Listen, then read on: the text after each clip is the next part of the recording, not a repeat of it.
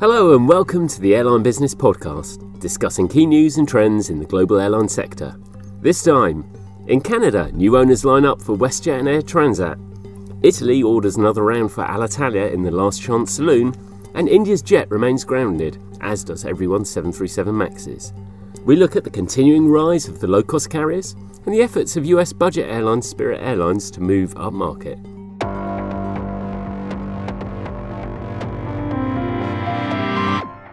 My name's Graham Dunn, and joining me to talk through all this and more is my airline business colleague, Lewis Harper. Lewis, Okay. welcome. Hi, Graham. So, this has been a really interesting month in terms of, of airlines being up for sale or finding new owners or not finding new owners. That seems to have been a, a common theme. There, there, there are several airlines looking for new investors, and a market pretty much out of the blue where um, two airline is Canada, where they seem to have been doing quite a good job of it.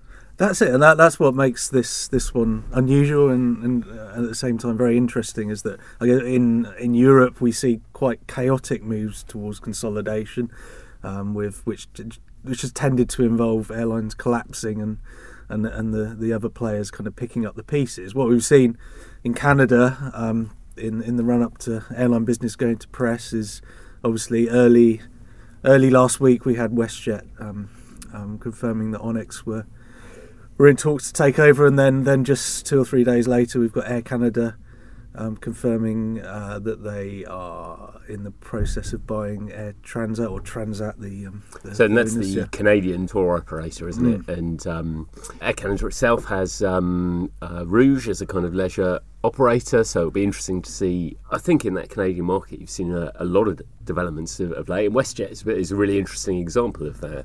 It is because we talk about hybrid airlines, I guess, at the moment a lot, where you've seen the particularly low cost airlines trying to do the long haul. They're kind of maybe shifting towards more of a hybrid model, and I think WestJet itself acknowledges that it's going through a, in the middle of a process really, where it's moving towards being that kind of um, having low cost sensibility in some areas, but also um, particularly at its premium cabins and things, actually behaving more like a full service carrier. So it's been going through a lot. It, it, it um, had quite a lot of turmoil, I guess, when, when losing its CEO last year. Out Yeah. the very out of the blue, actually. Yeah, a year or so ago, there, there were some la- uh, labour relations issues, and a lot of that was surrounded, I guess, the launch of that um, ultra low cost carrier, uh, which started about a year or so ago, Swoop. Which again, I mean, WestJet, which would identify or traditionally identified as a low cost carrier, um, oh, has obviously seen that movement, and, and Canada, obviously, you've, you've seen the arrival of some um, uh, ultra low cost players there. So Swoop handles that end of it. At the other end, you have this kind of um, increasing long haul transatlantic operation. In, in April, I think you saw 787s uh, making their debut on those routes as well. Yeah, and I think with its new investor, the, the idea is this is kind of going to be a big help towards um, kind of stabilising that that push towards that. I think everyone seems quite positive about it, and um, and yeah, it just gives them that that that extra strength. I think in in and now I guess the timing, as you say, was um was in particularly interesting because just days later, it's looking at its I guess biggest local rival, kind of um about to get you know quite not insignificantly bigger um, by by um, potentially taking on on Transat. And as you say, combining Transat into Air Rouge, which I don't Rouge, sorry, I don't know exactly how they'll do it, but that that is quite a formidable competitor, I guess they're And- looking at. And Transat themselves have been expanding um, across onto the. Uh, I mean, they've always operated into Europe, but a new um, Airbus um, long-range narrow bodies they've got on board as well. Yeah. Um, and Transat's always had this quite interesting model. Where it had a, a an interesting um, uh, kind of capacity share arrangement with Thomas Cook, another um, carrier in in Europe, where they look to counter some of that seasonality by shifting aircraft from one season when there was demand in, um, in Europe over towards the uh, uh, routes in the winter season in North America. So it's an interesting interesting model that both carriers should find, and that those deals are both announced come at a time when.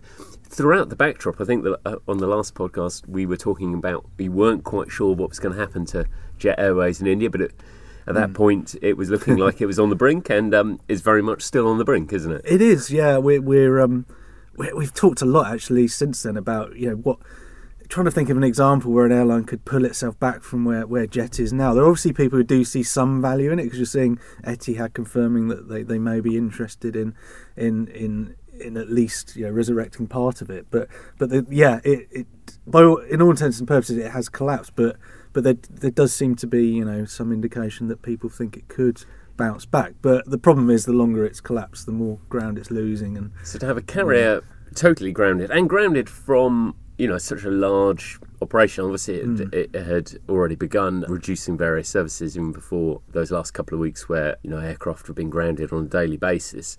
But you know, this is an airline that was a year ago operating 120 aircraft or so. So that it's you know a major um, major airline to suddenly yeah. go down to being grounded. Uh, now, obviously, there are still attempts to to restore it, and mm. you know, India is an interesting market. Um, we saw SpiceJet. Um, two or three years ago, that was absolutely on the brink. That's made a turnaround. Mm. Uh, its original owner came um, back in to to, uh, to help relaunch that. But there's a, it's a long journey for Jet if uh, for anyone looking to take it on. There is, and as we're saying, you know, the longer they they're not flying, they've already, you know, temporarily, in theory, uh, some of their slots have gone elsewhere. And I think um, there's a great column actually in the new issue of AB by Shashank, who often writes our feedback pieces, talking about you know fundamental questions about whether the Indian market needs a full service player like like Jet. You know, does does the um, you know the, the vast majority of people who are going to be paying to, to fly in India do do they really want that? Or are they um, particularly in those developing markets is there more of a tendency for people just to it, exists everywhere but certainly in those markets even more so that people go for price? And yeah with Air India probably carrying on in some form and with you know some of the biggest full service players having quite a big presence some of the overseas ones like Emirates as well is that market being served well enough that alone. So it's an interesting yeah. argument, and you certainly see, you know, India's biggest carrier is Indigo Airlines, a, um, mm. uh, a low cost operator that has ambitions as well to expand further and in length sector as well as um, scope. So uh, it's interesting whether that market will uh, whether that will cater for that uh, long haul market going forward, I guess. Yeah, that, that's the thing. I think short haul is particularly challenging, but obviously, if you're talking about resurrecting jet, you you'd know it. It's you know, got a decent reputation internationally, I think, for an Indian carrier. So yeah, there may be potential there, but there's certainly a lot of um, a lot of questions to get through before anything happens. And um, now, now, now, Jet Airways was one of the um, investments that Etihad, uh, which remains uh, a shareholder there, mm. and, and, and potentially could continue um, become the main shareholder or, or be a central uh, part of the, the solution there. Alitalia was uh, one of their investments in Europe, which uh, they pulled the plug on or the funding on when um, uh, more than two years ago now, two years hmm. ago um, in May, and we still really don't know what's happening with them. We we don't. So the the, the deadline's been pushed um, back again for uh, the the privatisation or whatever form it, it might take. But um, again, I think it's similar when you look at how Jet might play out. Um, I guess um, Alitalia is, is ticking along with the, the state support. And I think we've looked at the data for what's happened in the last two years, and while they haven't really contracted much, they also haven't grown much. So um, in that time, you know, competitors are moving into their territory.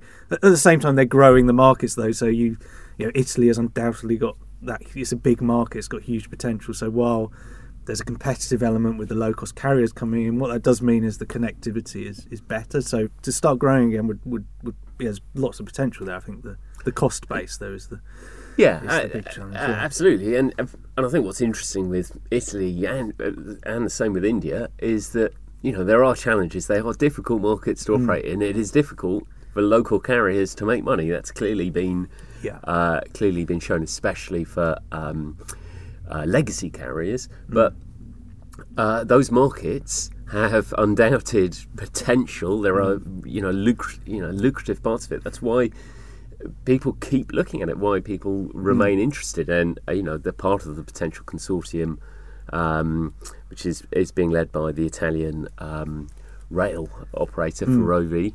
Um, but they have uh, Delta on uh, potentially on board as mm. a um, uh, a part, you know, a relatively small investor on that, and they're looking to secure more investment in there.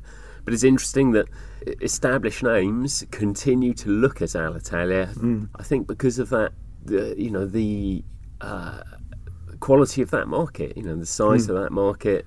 It's got tourism, it's got business, Yeah. it's got cities you'd want to go to. Yeah, You can see why people are drawn to it. precisely. And you got at the same time that's going on. Of course, um, we've got the uh, sideshow maybe of um, the Air Italy kind of argument. It's, it's curious because Delta's kind of heading this this anti-Air Italy movement, obviously because of it, because Qatar Airways is a shareholder.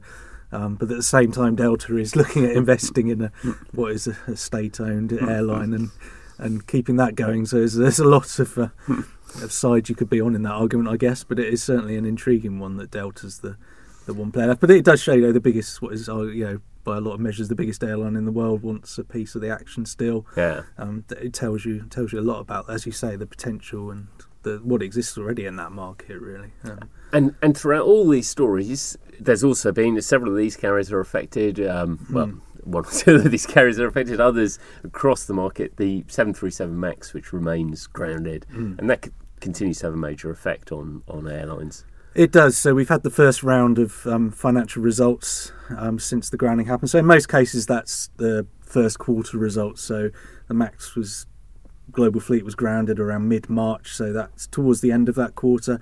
There's already a, a big impact. So Southwest have said. Um, they, they saw the most cancellations they'd seen since um, night the impact of 9/11. So um, so while in a lot of cases, the in most cases, really the Max aircraft's a, a small proportion of fleets, it's nonetheless having a, a big impact. So you've seen um, American as well. There are a lot of cancellations. Um, Air Canada, if we talked about they're affected, they had um, you know a fair number in service. So um, and it, it has you know it's affected. Um, financially, it's affected airlines not not massively in in most cases, but um, where, where they've they've talked about it, it's not insignificant, and a few are keeping the financial impact obviously under the hatch just because with compensation claims in mind. Um, it's an interesting mix really where some are quite open. So TUI quite openly talk about you know a 200 million euro impact from it, but so it depends who you talk to, but certainly it's um it's it's something the airlines would rather not be grappling with, particularly going into the summer season. That's Absolutely, and yeah, that, that's where capacity issues may remain um, something of issue with this. Capacity issues are also central to um, low cost carriers, particularly in Europe over over the summer, and we'll have a look at uh, low cost carriers in general in part two. If you're enjoying the Airline Business Podcast, get new episodes automatically sent to your phone by subscribing through your podcast platform of choice. So, a big feature package in the, the new issue, the June issue of, of Airline Business, is looking at the low cost market and, and an area we've we've looked at before, and it seems there's there's always a lot of talk around, develops around is is the low cost uh, long haul market. Um, and once again, particularly in Europe, we've seen players falling over in the in the last 12 months. We've also seen though some interesting developments particularly around JetBlue. And I guess um, Graham, you, you've had a look, haven't you, generally at the transatlantic market and how Yeah, specifically how that's developing. It's it's that a re- it's a really interesting market. Um, eh, you know, I think in terms of uh, headlines and coverage, it gets a sort of disproportionate Hmm. amount of um, of coverage. I mean, low cost carriers remain relatively small players in in the transatlantic market as a whole. Norwegian's the only one that would uh, rank in the um, in among the ten biggest. You know, and and it's sort of quite focused in a relatively small part of that market. Wow. Uh, the Icelandic carrier would have been in the top 20 of the biggest players there, uh, but obviously WoW has uh, collapsed earlier this year. We see Primera, which had you know very ambitious plans to, to spread the model out into uh, continental Europe, into in several new airports there. That obviously never materialised, um, or those parts of the plans didn't materialise. We've seen Norwegian making, um, you know, it's embarking on this um, this attempt to sort of sure, you know, a search for profitability. Essentially, it, it obviously expanded quite dramatically, and when the IAG um, takeover didn't happen, they've there's different ways of um, of improving their financial situation. They're looking towards putting more emphasis on profitability, and and then they've made a, bit of a shift from some of the you know some of those those new routes that were very specifically targeted with the new new aircraft, which you were able to make these these uh, lower density routes work. So on that side, there has been you know, it is uh, you know level of the IAG carrier that is uh, that is still expanding, um, but it's all a relatively small part of the market. That's it. It's interesting, just as an aside on Norwegian. Actually, they they've actually I've noticed them marketing themselves specifically using low cost long haul terminology. So they are doubling down on that being their kind of. You know, I think they describe themselves in marketing and in advertising as you know the world's biggest long haul low cost airline, for example. So it, it's obviously something they're they're very much focused on. But yeah, as you say, I think the it's maybe a bit of cop out as an answer, but it is very much a market where it's still not 100 percent clear. What and is there a race? I guess I unlike. So I hate to mention Brexit, where it seems hmm. to be there's a race to the, the edges. There's a race to the middle in these markets where there's kind of a there's there's a hybrid model that maybe even the legacy carriers are heading towards. Yeah, absolutely. I mean, and you've seen, and it is quite interesting. You know, I think a lot of attempts to broaden it out, and we have seen now. Um, you know, you've seen legacy carriers responding with different offers. Obviously, we, we've had the seat densification uh, work that British Airways did at Gatwick, and that's that's a particularly interesting area because Norwegian really jumped into uh, uh, BA's backyard and started these routes to Fort Lauderdale and um, to Oakland. BA responded, launching its own routes um, from Gatwick, and um, both carriers are now won't, no longer operating. Well, BA uh, with uh, Norwegian has moved both those routes or, or switched those routes to um, uh, Miami and San Francisco for uh, as part of that seeking higher yields. And BA has announced it's um, uh, centering its um, South Florida routes around uh, Miami. So it's you know it's very interesting this coalescence around you know bigger route, bigger um, traditional hubs, and then we also saw Virgin um, and Delta um, making a move around there as well. Yeah, new routes to that. That was yeah. I think we mentioned that in the previous podcast. Yeah, it was just um, days before JetBlue announced their transatlantic kind of debut, um, albeit a bit telegraphed. It was kind of a, a couple of years in the future, but um, days before that, we yeah, as you say, we had um, Virgin and Delta announcing a whole raft of um, Gatwick routes to Boston and New York, which is exactly what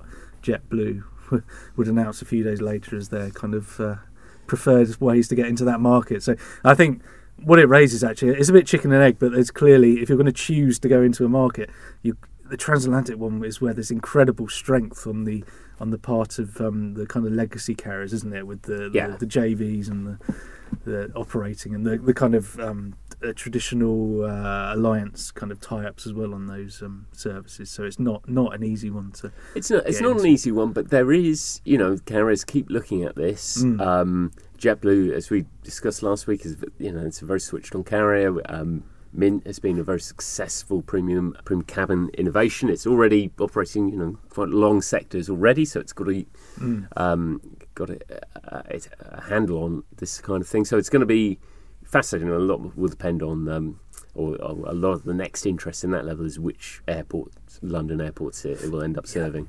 Precisely, and yeah, and if it can, I think we talked again about this before, but if it can make a real big difference on the the fares, and it's suggested it thinks it can on in the premium cabin, I think that's where something really kind of interesting could happen if it can, you know, give you a decent business class seat, and for half the cost as you would get on a legacy carrier, then that's really it's upping upping the game. But again, it is. Yeah, we're talking about business class seats, we're not talking about, I guess, the pure, the Yeah. pure low cost model, but it's certainly something that could shake up that market. I think. And I think what's interesting is we again have spoken about long haul because it's it's really interesting. uh, but short haul is the bread and butter. It's the bread and butter Yeah. for for um, low cost carriers, and in Europe, um, in particular, you, you know, I mean, Ryanair, EasyJet um, remain the you know huge players in that intra-European market. We've seen Lufthansa um, come up with this, uh, you know, a very sort of uh, um, it's certainly scope um, me- a defensive mechanism through Eurowings, which continues to expand um, or has been expanding. Um, IAG with its various moves, whether it's Vue- Vueling or even Level, which is operating um, some low cost uh, routes. France has Transavia. There, there are various different methods of um, Mm. of catering, and low cost remains a significant market in Europe, but it's one where um, a lot of the kind of moves for for capacity and for market share last year last year when especially when Air Berlin and when um, Monarch both collapsed. Uh, you've seen carriers make moves for capacity, and that's taken a bit of a toll on them. It has. So yeah, you, you look at um, uh, EasyJet's latest results, for example, and, and Ryanair's, and both of them have uh, an operation they've taken on as a result, result of those kind of uh, that kind of consolidation that is weighing on their results. So you've got EasyJet's Tegel Mm. operation. I know when I spoke to um, Johan Lundgren when he wasn't long in the role, he describing that as kind of take uh, setting up a whole new airline overnight, essentially. So yeah, that that's weighing on their results. In the case of Ryanair, um, you've got Lauda Mm. that's weighing, and they will say that's because um, they had very expensive leases on aircraft, for example, and they weren't hedged properly. But but yeah, it's certainly um, uh, shaken up the market a bit in that regard. You're not seeing the, uh, particularly in the case of Ryanair, it's noticeable. They're not kind of you know their, their kind of growth trajectory doesn't look quite as solid at the moment. I'm not saying there's anything fundamentally wrong, but yeah, it's certainly interesting. I think um, that yeah, and that's having. and obviously as you're adding capacity, that that has that effect on um, on profitability. They're doing Mm. they're doing that at a time of of uh, which has been largely rising fuel costs. Yeah. So there's been a, a degree of volatil- volatility with that, but they're back on the back uh, above the 70 um, $70 Yeah. uh, level, I think, Brent crude now. So so that has an um, impact. And Europe has another factor around, and, you, and this isn't specific to the low cost carriers either, though you are seeing it with them, around building in a bit more buffer into uh, their operations because of the um, uh, impact of uh, compensation payments, I guess. That's it. That that is such a big theme as we found when we were back in uh, February at the A4E meeting. They're all very concerned about that. And yeah, you've heard EasyJet again in their recent results talking about increasing the number of standby aircraft they have, so significantly increasing that um, because of the you know the impact it can have, the the huge burden of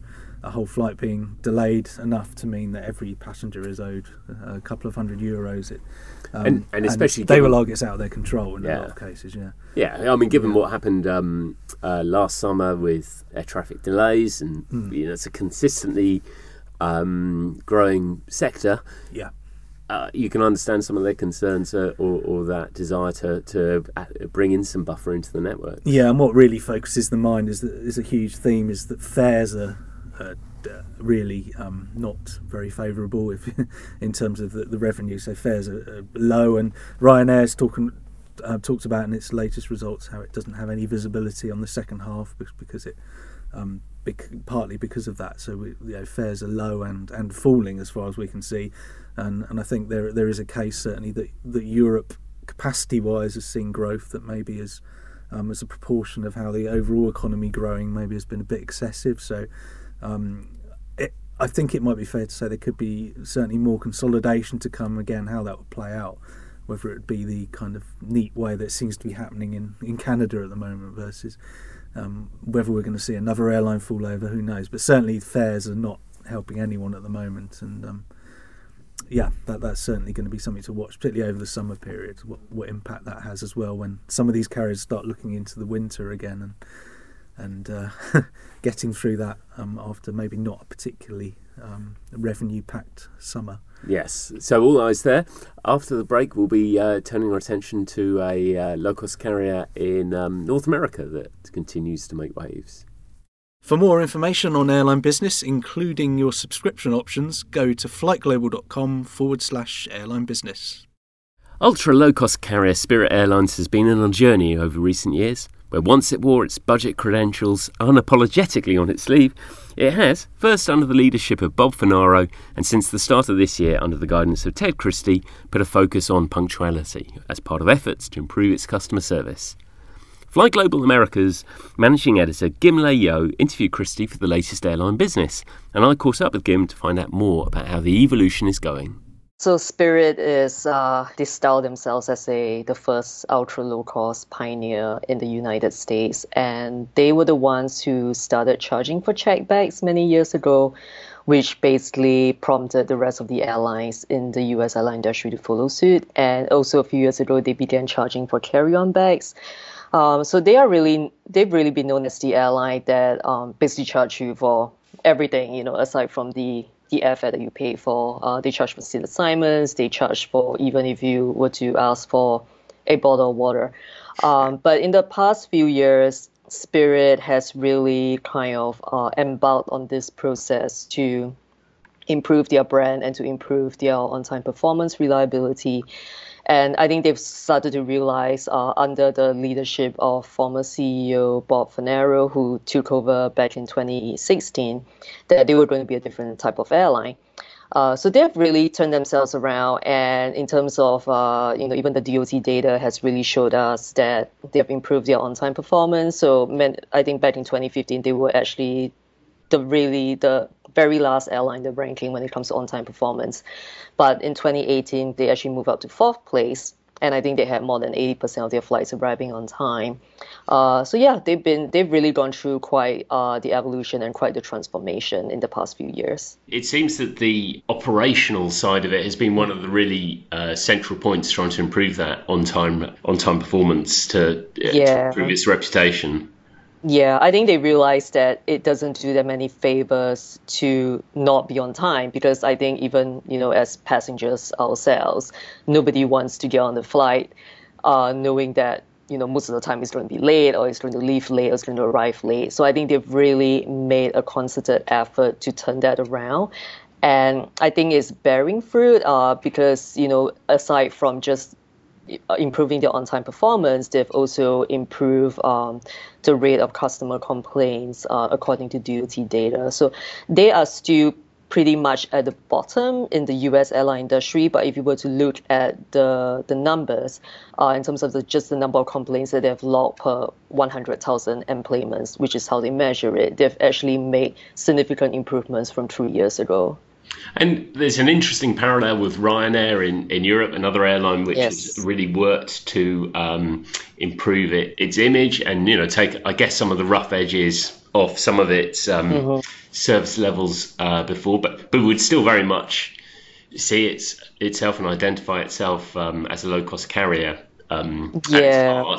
Spirit, it still maintains that those kind of low cost routes. Yes, they are. They are still very much a ULCC airline, and I don't think that's ever going to change. Um, they are very proud of their cost structure. They are very proud of, you know, just the way that they have, um, you know, introduced you know ancillary products um, which have really been different for the industry because I'm sure you are aware that even in the last few years um, the legacy airlines have rolled out basic economy uh, and basically their own version of sort of the low cost fare just to appeal to customers who are a little bit more price conscious on that front. So that is not going to change. I think at its very heart, Spirit is still going to be a ULCC, but they have uh, made a lot of effort in terms of improving their on-time performance, and I think to also educate passengers that hey, you know, they're ultra low-cost carrier, and these are all the other things that that you would you wouldn't get just by buying an airfare that you would have to add, you know, in addition to what you're paying for your ticket.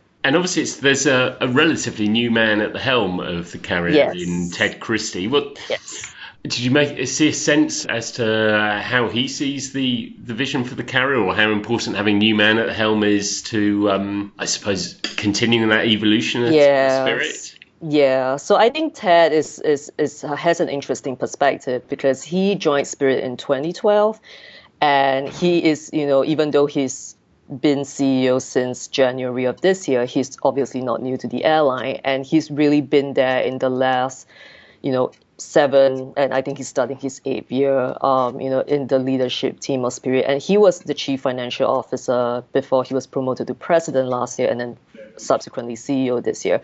Um, so he's really been the person who's been driving, um, you know, the cost front of Spirit and just what they've been doing, uh, you know, in just uh, trimming their cost structure. So, but he's made it very clear to me during our interview at Spirit headquarters that um, the very first focus for him coming to the job as CEO and what's top of his mind right now is just improving the product and improving um, the reliability of the airline. And you know, it's, it's an effort that began under Bob Fornaro when he became CEO in 2016. And I remember Ted told me during the interview that when Bob Fornaro came into came to the airline as CEO, he was like, you know, this is the way we're going to run the airline and we're going to be on time we're going to be a quality operator and and everyone just lined up and you know and worked under bob to deliver that so i think for ted you know he's to him, like the priority is to continue that effort and to make sure that they they they make further improvements upon what they've already done in the last year or so. And I guess within the the wider US sector, you have um, Spirit, who who have been growing very fast, and um, uh, another Ultra LCC in Allegiant, which had also been Yeah. a rapid growth. Um, and then you have some very established players in in Southwest. Um, obviously, the founder Yes. of the model and JetBlue. How's the low cost market developing over there? So the low cost market is interesting. I, I think like you know you have Southwest, which is well we always call Southwest the giant because they are so big, and I mean technically they are the biggest airline in the U.S. in terms of just the number of passengers they transport. Um, but the low cost market has been interesting because you have Spirit, who I think has really carved out a space for itself in the US market. Um, it's grown dramatically over the last few years. Um, well, ever since Ted Christie joined the airline as CFO in 2012, I think Spirit has actually grown its number of destinations by 40%, which is pretty substantial. Um, and then you have Allegiant, you know, which is kind of, you know, a a, a leisure focused airline and their business model is primarily the leisure passengers. They they don't fly daily service on most of their flights. I think it's a lot of it is, you know, three times weekly, four times weekly.